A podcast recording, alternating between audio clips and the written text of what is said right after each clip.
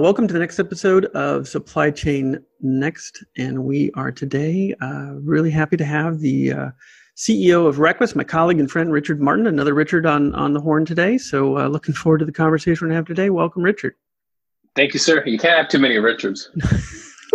I think, and I, I want to be careful because the minute the two of us get into a, a conversation, there's a lot of giggling and joking going on, but uh, yeah. that, that's always yeah. part of the fun too. So uh, awesome. Yep. Well, thanks thanks thanks for jumping in. Uh, definitely want to kind of kick it off and kind of get things going but uh, would love to um, you know the whole episode here today is really kind of closing out the year reflections on 2019 and looking forward into 2020 but also uh, really getting a chance for at least on our uh, podcast to introduce you um, you know the, the founding ceo of Requis and kind of where you've come from and how you've gotten here, gotten into supply chain, um, and ultimately kind of think about 2019 and 2020. So that's going to be kind of the overview of the episode. And I'd love to start with just an introduction of yourself, Richard. Uh, you know, maybe you can tell the audience a little bit about yourself and background, and you know some of the things that you'd highlight. Uh, you know about Richard Martin.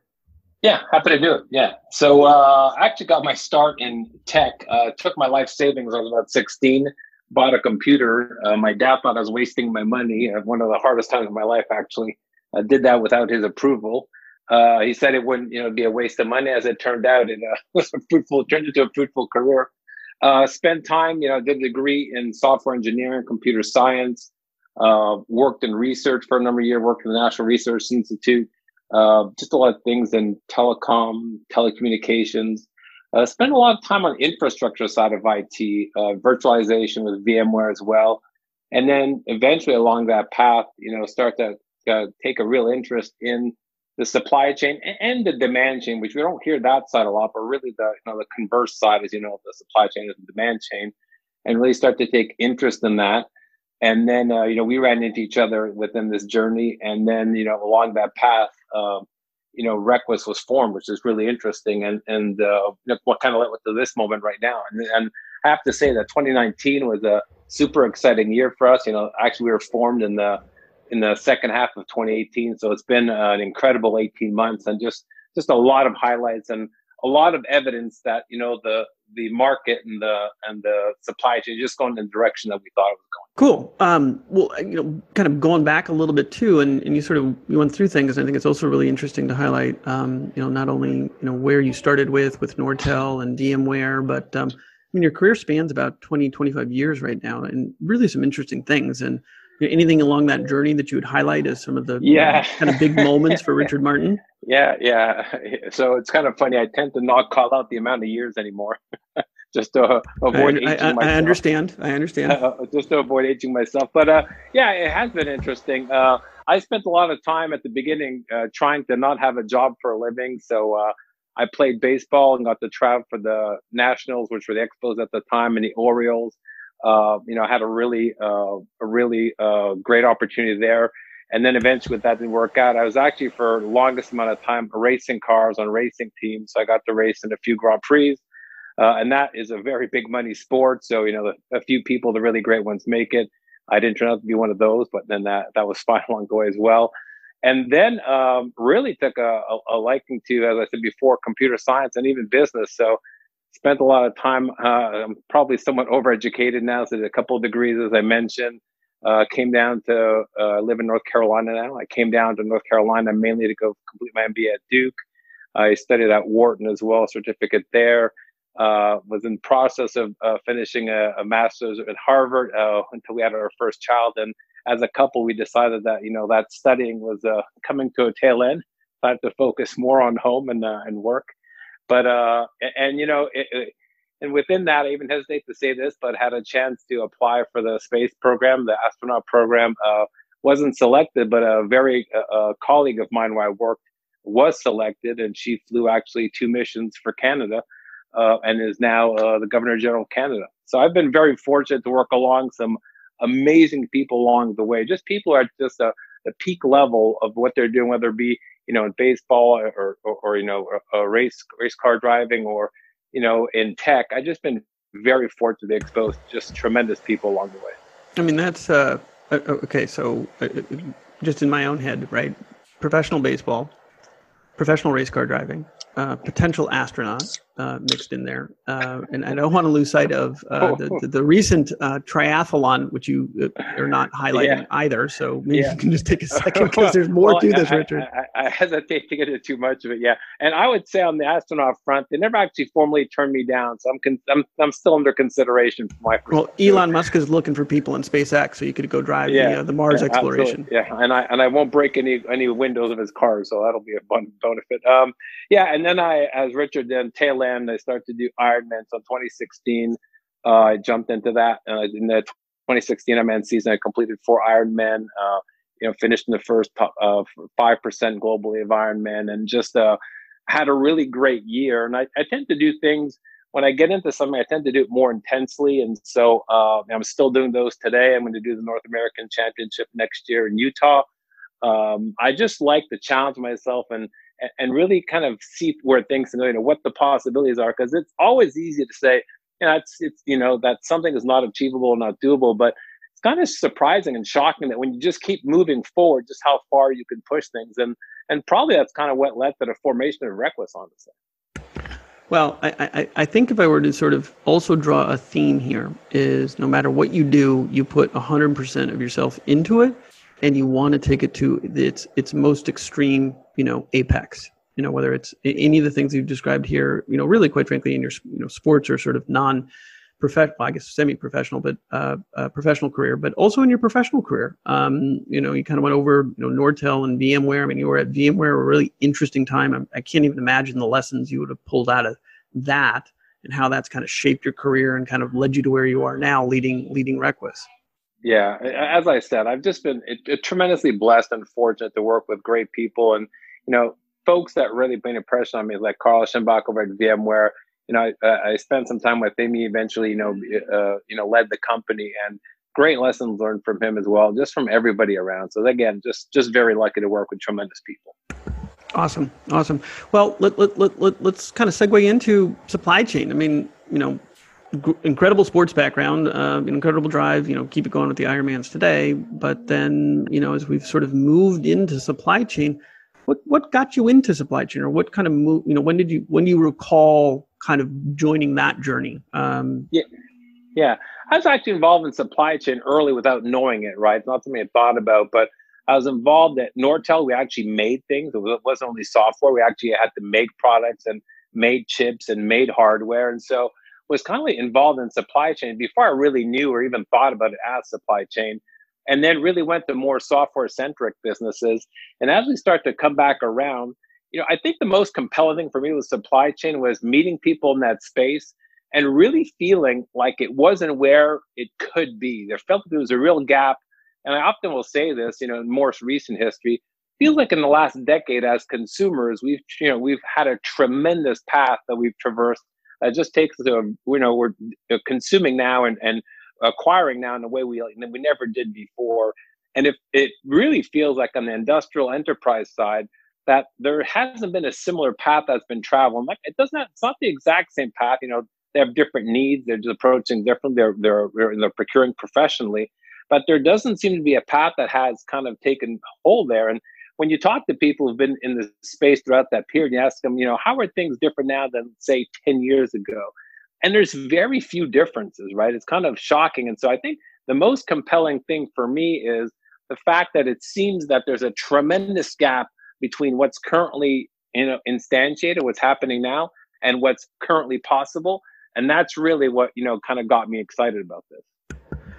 Incredible. Um, and, and, and, and so and I think that's also true for a lot of people. Well, not a lot of people, but in, in this particular case with what you're going through. So what what was the big turning point into supply chain over the last few years, right? I mean, what's put you kind of full force into, you know, this is the new new thing or this is the new sexy or, you know, I hear yeah. you talk a lot about how big supply chain is and kind of rallying the industry itself um, because you're kind of coming as you know, like myself and, and a lot of us here, we've we've indirectly been involved with supply chain, but as technologists, we saw the opportunity here and a huge gap, not only in you know where the supply chains were, right, with what they were doing and what they could be doing, but then also a lack of leadership um, in the area. Uh, you know, not not necessarily there's not great leaders in supply chain, but they're not driving the change that we knew should be coming. So you know, you kind of jumped into that and yeah. started driving that and became became that kind of voice. You know, can you talk to that a little bit? Yeah, absolutely. So, you know, to your point, we all come from different backgrounds. You and I came from more of a tech side background. So, an example of a word I don't use often is digi- digitization. I don't think of things as me digitizing something. I just think as me as developing an application or, you know, a a a, a platform. I don't really, and I don't use that word often, but inherently, it's it's the word that we're kind of you know enabling, if you will. You know, my entry point on this was when you think about where IT was going with cloud and, and instances and the idea of making compute more virtual and paying more in consumption, there was this idea of how could we change the supply chain? So instead of buying computers and networking and, and storage, you were actually just buying consumption of it, whether it was on your site or at Amazon or wherever. It's idea just changing how that the IT supply chain work. Actually, who bought the products, who, who owned them, how are they brought in the supply chain taken out and that and then what happens i think i don't think that my focus changed but the aperture really opened up right? Instead of just being an it and then being side by side you know with others that are focusing more on an industrial side or, or, or you know en- uh, uh, other enterprise side that when you open the aperture there's this kind of sense that there's a lot of the same kind of issues and challenges that sometimes need to be addressed a little bit differently, but they're they're very similar overall. You, open the aperture and you're thinking there's a bigger picture here that we're missing. And it seems when you and you were talking about leadership, Richard, I think you're right. There are tremendous leaders, right? But when you talk about people, the what the leadership that's changing, the leadership that's missing is the leadership to change it, right? That has to come from within. And so you speak to people that actually share a lot of our vision or parts of our vision are, are all out there, you know, in, in the wild right now. And I think what we're doing is really harnessing it, you know, injecting some of our own, you know, DNA and vision into it and really leading that level of change. So when we're coming back speaking to professionals about Requis, it doesn't really sound formed to there. They're very welcoming. The arms are open. They have an appetite for that change. So we've really been able to I would say, harness an incredible appetite for that change. And that's really what's pulling Requis along right now. And, and I think that speaks also to um, timing, right? You know, being at the right place at the right time. People are starting to talk about this, but they're looking for those change agents. And it's a great segue into kind of the story of Requis, right? Um, from from your own perspective, not only uh, you know how it got founded and where it was going, but also the parallel uh, and timing of it being, you know, kind of in parallel with the industry itself. Um, I think you know when I listened to you the other day at the conference and give the presentation that you gave, you know the analogy of the Requis development is is almost in parallel with the way the industry is changing. So so maybe you can tell a little bit story about yeah. the Requis and just kind of your observation the industry and the timing of where we're at overall. Yeah, absolutely. And the event you're talking about is obviously the is the oil and gas procurement and supply chain summit that just in Houston just last week. And what I would say, and I had mentioned to you uh, this previously, that's the event where the most amount of feedback that we've got so far. And we always get tremendous feedback. Where I guess we're very fortunate, but you know, after I'd done the presentation, I didn't get the lunch because people were all talking to us about what we're doing. People wanted to work with Requis, for Requis, be customers or partners of Requis. And it's really, again, it's just that, you know, that, that vision coming to fruition. And what I would state a little what I said later is that you know what you'll hear a lot about in the conferences and just when you read literature in general this kind of digitization automation all of the supply chains are words that we don't you know you and i don't natively use on the tech side. It's not a word it's not a, as common a word because inherently we feel we're doing that so we don't call that out as such right? But i think that that's really where there's this kind of you know, this overlap that's occurring right now this idea that you know the digitization is really where it's going but it's a little bit a little bit more now we think about from a Requis perspective. We're not trying to take the current process you know whichever is manual whatever components exist today and just digitizing those steps. We're kind of going further waving our magic wand and saying what could this be? Like if it could be anything what should this be? And how close to that can we get right? And in some cases it's you know it's one bridge too far and that that's an okay answer as well right? And you'll hear me often say that you know Requis, beyond being in computer science and data science, are all, all fundamental parts of Requis. You know, one of the really big parts of Requis is behavioral science. How, you know, what will get people to kind of change their behaviors because it, you know, it's not as simple as putting an app out there and saying, "Oh, I delivered the app, people will just adopt it." You know, this is not an Instagram uh, uh, kind of an app.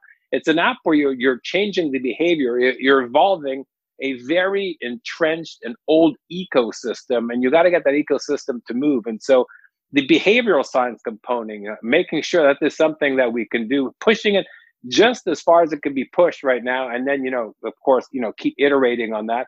I think there's a tremendous appetite for that. In we see in literature, we see in conferences, and again, just we're very fortunate because it aligns very well with what Requis is doing. And you'll know you get this feeling as I do.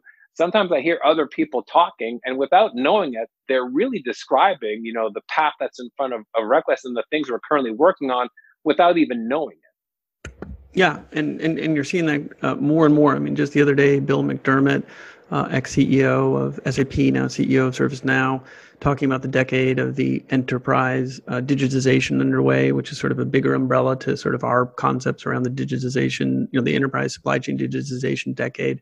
Um, yeah, so it's I mean it, it, it's becoming top of mind, but you know I, I think there's also a story about Requis itself from your point of view on you know kind of what you know how did Requis get formed? How did it get started? You know how did yeah. you get involved? Because i think that's really important for yeah, people to understand because there's a great yeah. story there too.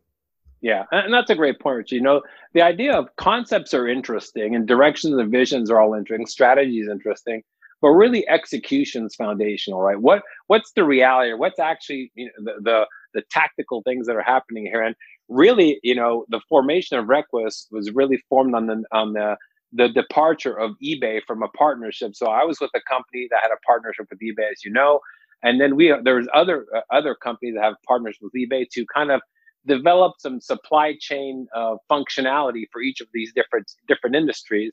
And then uh, eBay had decided to kind of more focus on the consumer space, which is a fair decision for them. And so you had these partners of eBay at the table, and we just turned towards each other, and there was enough momentum that we harnessed that and got together with one of those partners. So previous company I was with got together with Worley and really started to kind of we got together, started with a loose partnership. We just worked together informally and then determine that you know this was working and then figure out that we formalized that the formation of Requis which uh, launched in August 1 of 2018 and there's a lot of interesting DNA in Requis which, which is you know Requis is not one of those tech companies trying to disrupt you know an industry that nobody's ever been in but they think they can disrupt that industry right? That that's our Requis is. The great differentiator here is we have very deep you know supply uh, uh, subject matter expertise in supply chain demand chain marketplace tech platform everything we're working on we have very very deep subject matter subject matter expertise which meant that at day one when Requis was formed as i said in 2018 day one the company was global we had folks with very diverse backgrounds. The, comp- the, the company personnel are you know distributed globally, and then our business was globally media. I think some of our you know our first transactions were occurring in Qatar, which you know obviously around the world, and in Australia and other locations. Um, and then you know it's just very it's inherent to the space that we're working on right now, which is resource energy chemical. We're not we're not industry specific, but you know, obviously that you know, as we said before, you want to get relevance in one area and then kind of branch out of that. And really, that became the formation of it. So Requis had a very different DNA to what you might think of as a tech company. I said a global in nature, deep subject matter expertise. Uh, the business was global. Uh, just a lot of differentiators that, uh, you know, from my perspective, make it even a lot more exciting. Right, just a tremendous place to be. Yeah, and and and again, this is one of those things I think is really interesting uh, to point out to people, and I'd love to you know get your thoughts on it. But having a company like Worley, part you know, formerly Worley Parsons Worley, um, be the initial partner slash investor is not only a unique thing for us as a startup in that part of the story, but also for Worley itself, right? That's a new thing for them. I mean, can you talk a little bit about that? Because I think that's really an important part of the formation. Yeah, yeah, absolutely. And, and, like to your point, you know, Worley is an investor in Requis. They're a partner of Requis, so we partner for them on transactions, and they're also a customer of Requis. And I, I lovingly refer to them as patient zero because they're so willing to get on board with us and try the new things and that we're developing and provide feedback. And so there's not enough good I can say about that partnership. And really, if you think about Worley, they provide Requis an incredible, you know, access and credibility in the space that we're focused on, resource energy chemical, and then we bring the relevance. And so what that does is we're you know we're uh, way ahead uh, from a maturity perspective because the presence that Worley brought to the table. Now, conversely, from a Worley perspective, you know, I think what people might not know about Worley is that you know there's almost this kind of Worley venture side of Career Flow. That's not a formal organization. That's just the way I would express it. Is you know they have a very focused digital piece of their business, and they focus on investing, enabling, partnering with tech companies who can advance, you know, the space that Worley operates in. So, you know, Requis being an example of that, and there are others behind that. There's Vecta as another company. Uh, Additive Now is another example company of that, where they've invested and have either a partnership or an investment or a joint venture. And so there's really, and, and of course, Worley having a relationship with Plug and Play kind of brings all that together. And so I, I view Worley now, or a piece of Worley, almost as a Worley Ventures, you know, doing something that's I think very different in this space, which I would, you know, which is more now on the tech side more common, right? Thinking about you know Intel Capital or the Google Ventures or whatever it is is something that you and I, Richard, would be more used to. But I think really Worley's bringing that over to the resource energy chemical space in a way that people actually don't realize yet. Yeah, and I think that's I think that's kind of the thing that I was teasing out there a little bit is that know this the investment in Requis represents Worley's first real investment in a company of this style, right? They're used to sort of joint ventures, and I think that's an interesting part of the story. And you know, they've done a great job, great partner, and I think you highlight all the things there. But it also then leads into kind of you know uh, the the space, the positioning. Um, you know the access uh, you know as we look back and maybe a few years from now when Requis is up and going and you know had a liquidity event and, and, and you go off into the sunset retired and kind of write your memoirs you know, looking back on this and thinking about the story of how this kind of started, um, you know, I'd love to double click into that because I think it's really important that you know, again, for most people listening, they might not know who Worley is, but it's you know, it's a giant twenty billion dollar company. Um, you know, services all the majors around the world. Um, you know, with with that, as you said, that gives us an entree to all sorts of type of companies that you are interacting with now as is the CEO at a very high level and we're at the highest levels too in these companies you know versus being a startup trying to knock on the door of someone like a british petroleum. Can you talk to that a little bit? Because i think that's lays the foundation of to so kind of things i'm going to talk about in 2019 for Requis yeah yeah absolutely. So there, there, there's kind of two fronts from that access that occurred is one is when we're de- trying to determine you know when Requis and you know this rich we're trying to to ensure that we're validating that we're thinking the right things the vision aligns all that we've been able to just pull on a tremendous amount of resources from the space to kind of act as input to us, right? We have something we refer to as the Champions Network, and that's a large group of individuals in the supply chain space in in the resource energy chemical uh, industry that serve as a sounding board for us that provide you know feedback. And that's from all the majors that somebody will think about. They'll they'll be folks that will work with chevron with bp uh, all the you know the, the large uh, logos in that space which really helps us ensure that we're uh, validating and thinking the right things.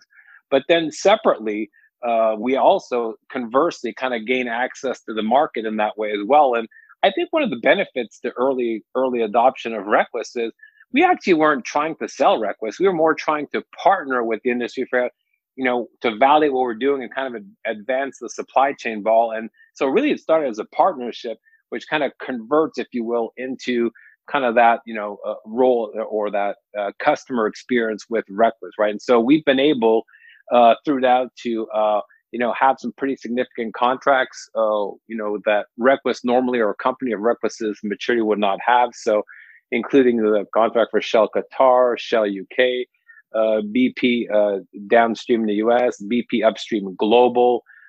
just a sign, I'm, I'm, I'm sure I'm missing a Vale uh, from a mining perspective, of one of, one of the biggest mining companies in the world.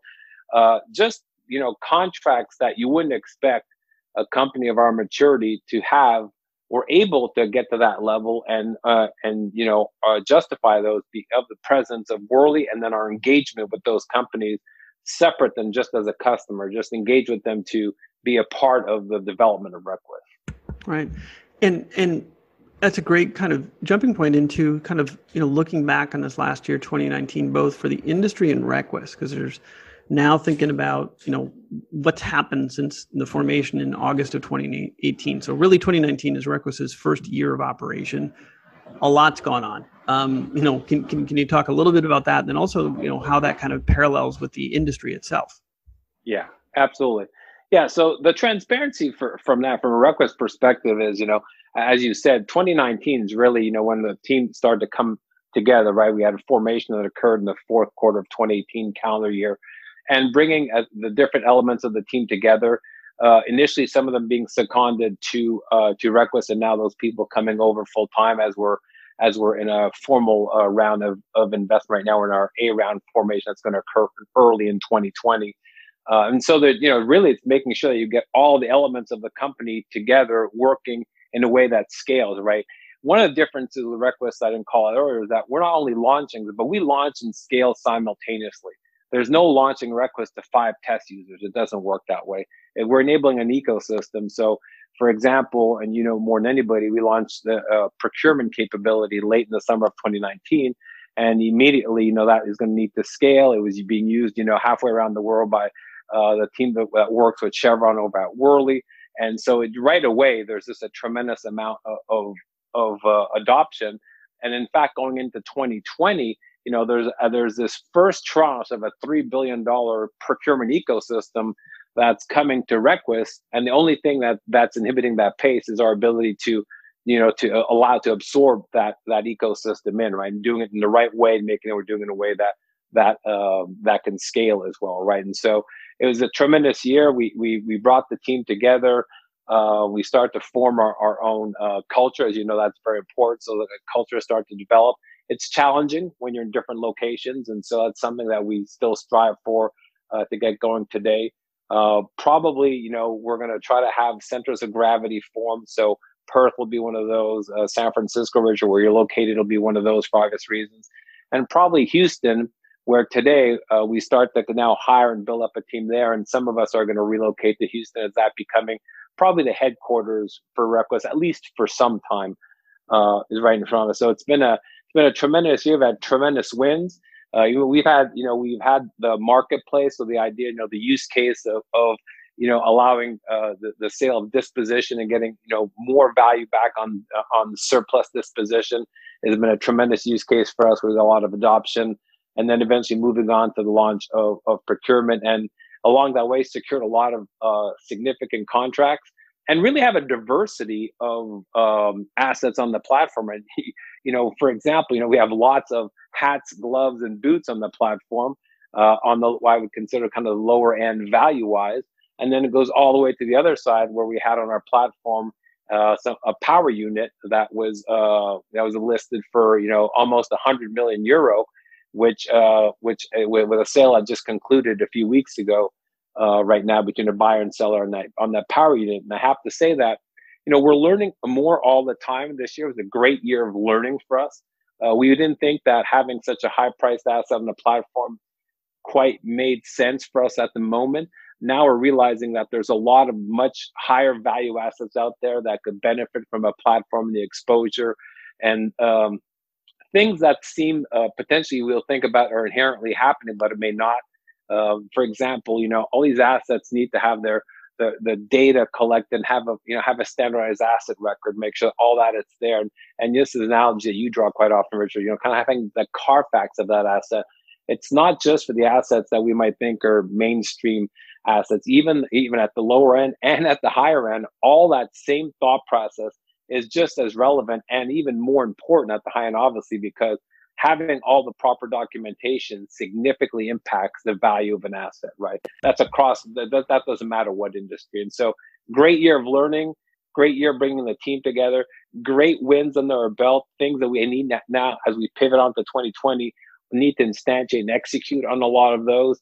And, you know, right in front of us in 2020, there's going to be a tremendous growth year for us in terms of, you know, the team will at least double in 2020. And if we could do it responsibly and well, we would probably increase faster than that. You know, what's important for us is finding the right people. We're not just trying to fill seats. We're trying to find the right people, right capability, and right culture. And so it's just been a great year for us. And and that's you know uh, you know awesome reflections. And, and again, just just so I can replay this a little bit because I think it's worth it. But you know, a hundred million dollar euro power plant um, is, is not your typical thing that you see in any marketplace. You know, anywhere. Uh, uh, but the fact that Requis is able to find something like that, have it, and actually have a successful conclusion to that is unreal in year one. Um, some of the brand names that you're talking about in there in the energy space, like British Petroleum, Chevron, Shell, having access to those and working with those again in year one of operations is unbelievable.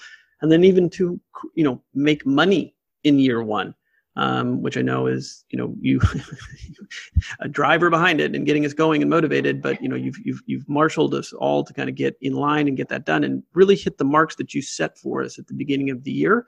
We've hit them towards the end of the year. Um, you know, do you want to? So it's I mean, yeah, it, I, I, have to say to, to some transparency from a revenue side is um, I come I, I've come from a, a background a, a, a string of companies that have all had a really disciplined, you know, execution on driving the revenue. And I, I mentioned Carl Eschenbach before VMware. He had a great impact on me, and he had he had a tremendous way of, of as you say, just marshaling an entire global organization towards hitting revenue numbers at a very consistent pace, right? And so not having these these kind of very spiky charts that look like a heartbeat, but very consistent growth, getting the right people, growing the company, and and that's really, you know, what we're trying to embody on our side. And so there's a balance that occurs, right? Of course, we want to do all the right all the right things and develop the company the right way and invest in the right areas. And those are all things we're going to keep doing.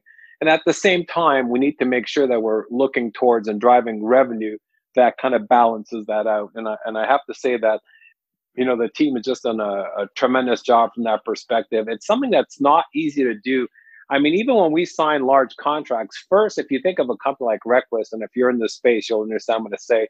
There's a long sales cycle to engaging a large company in the resource, energy, chemical space. It's just inherent. It's not. It's not an indictment. It's not good or bad. It's just a reality. But then signing a contract, nothing has yet happened. Then you have to instantiate that contract, start executing, and get to some results. And so it gives you a sense of kind of there there's quite a long lead time to get to get that revenue. So you know you do the right things during that time. And then right now what i'm very proud of the as we turn from calendar year nine you know 2019 to 2020 uh, you know we we've been able to hit those marks and actually exceed them right? Now i don't, I don't want to call out specific numbers here but it's been a really tremendous year from a booking slash revenue perspective for us uh, we're definitely ahead of plan and, and you know hopefully going to carry that into 2020 and uh, and uh, have the same occur there. Well, the enthusiasm is there. There's no question about it, and I know we're all we're all, we're all drinking from the Kool Aid for sure. But I'm going to kind of turn it a little bit, um, you know, back not turn a little bit, but twist a little bit. So also, you know, as as the CEO, right? Um, you know, not not only are you the CEO of an exciting new company and an exciting new space, kind of leading that charge, um, but you're also the CEO of a startup. Um, how about that thinking from the CEO's perspective? You know, any you know big lessons learned that you kind of take from year one because it's it's there's so much learning in a startup and so much that you you have to go in kind of eyes wide open with a with a with a with a you know you've got some preconceived thoughts but you know you've also got to be flexible enough to adapt as you move through and, you know can you talk to a little bit about that as CEO? What have you seen in yeah. this first year? What have you learned in this first year? And then you know, going to segue into kind of how you drive what you're planning for 2020. Yeah, yeah, yeah, yeah. Um, so what I would say is that um, you know I've been fortunate to be in the earlier part of startups that have been successful. So I've been able to observe and then participate and in some ways lead.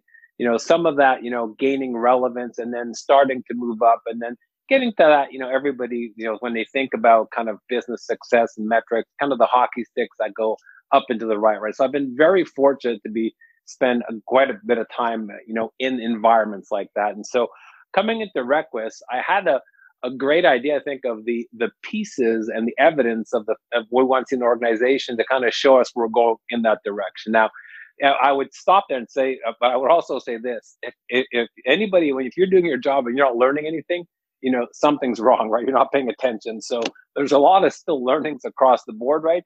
I think a good learning uh, you know for, for us this year is to kind of not necessarily uh, pigeonhole or frame the different people that we needed to have in the company meaning that we're looking obviously for some level of capability.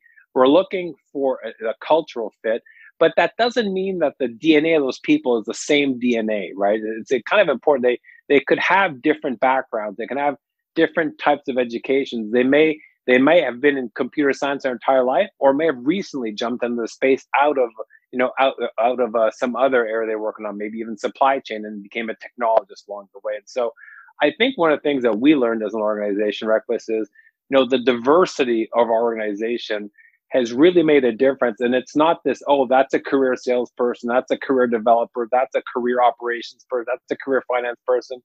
Those are not the people you, you, you'll you'll tend to find this year in Requis. It was people who've kind of evolved their careers and and are in some pat on a they're on an arc in their career that's not just you know unidirectional, right? They've had a they've had a more textured background, and I think that's actually you know Requis much stronger. I think we'll find that in, in when I look back on the year, we've had tremendous feedback and insights in the organization that have just cross pollinated from one function area to another where normally you know you wouldn't necessarily think of that uh, think of that inherently. So i think that was a great learning and and that diversity and that you know the that that fiber is going to being a strength for us going into 2020 i foresee that we're going to be hiring more people like that. They're going to be turning into Requis that might not have been a that have never worked for a technology platform ever going to come into Requis and they're going to change and move the ball forward in a way that we didn't even think about. Yeah, so Requis is, you know, uh, and, and, I know you you talk about this, but you know, over time, people are going to start looking to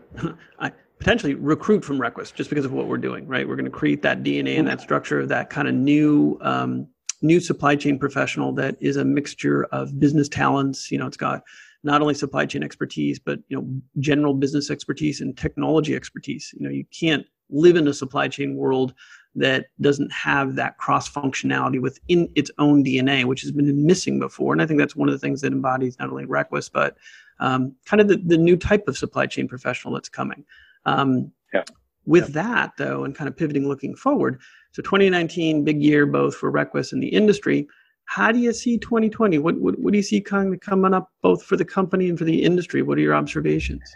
Yeah, so you know, there's a lot going on from a supply chain perspective, and if you know, and I'm an avid reader, I, I, love to read, and so you know, there's just a lot of things out there, but some things have been hanging longer than others, and so my perspective on 2020 is the industry focusing on where they'll get start to get you know uh, uh, measurable benefits from, and so whether that's you know IoT or blockchain or you know or drawing the value out of data, you know the analytics and the insights that come out of data, uh, or edge computing or whatever piece that we're looking at.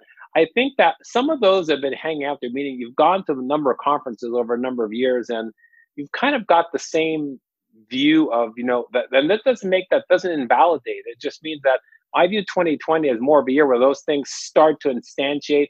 And instead of talking about you know the theory of blockchain i think we'll see some actual you know practical tactical it doesn't have to be the coolest thing about blockchain but it's gonna somebody's gonna implement it and get actual value out of it. They're gonna do something where value the same thing.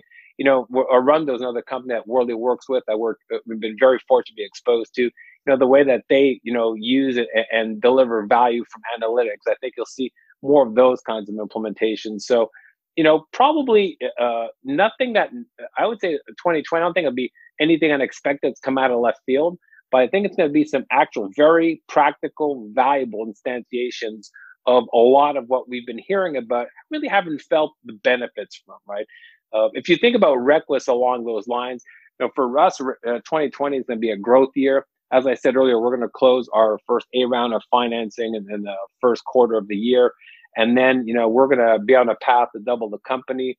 You know, things that are in front of us is being able to manage growth, you know, scale the company in a way that we're we're moving, you know, continuing to move the platform forward and the experience for our customers. I think it'll be a year that we're really going to exploit these contracts that we've formed. So, you know, I, of course, it's important to keep winning business or keep winning the right to do business, right? Which what a contract gives you, right? It doesn't give you the business, but gives you the right, you know, to to have that business. I think we're going to be exploiting those and and and you know knocking down some others. And I think 2020 is also a year where Requis will see some competition. We're going to see some other players that are thinking about pieces of what we're doing and start to instantiate that. And you know, contrary to what it might sound like, I actually don't think that's a negative thing. I think that's actually very positive for for more momentum to build up on, on supply chain demand chain, which you know, as you know, Rich, I, I, re, I refer to as value networks because you know, I think supply chain and demand chain go hand in hand, and I don't think they're a chain. And so I'll often refer to supply chain more as a, as a value network. And I think some companies that are con- contributing to that will come about in 2020. And in some ways, I- am excited to even engage with them if we can find partnerships that work and really extend what uh, what Requis is doing. And then I would end on that note for Requis because you know there's only so much you can do in 12 months. But I think what you'll see Requis also is extending the reach and extending our tentacles into you know being integrated with other systems that, that are around Requis, right? And trying to trying to uh, make that experience smoother for our customers. So we're integrated with other systems that they're using.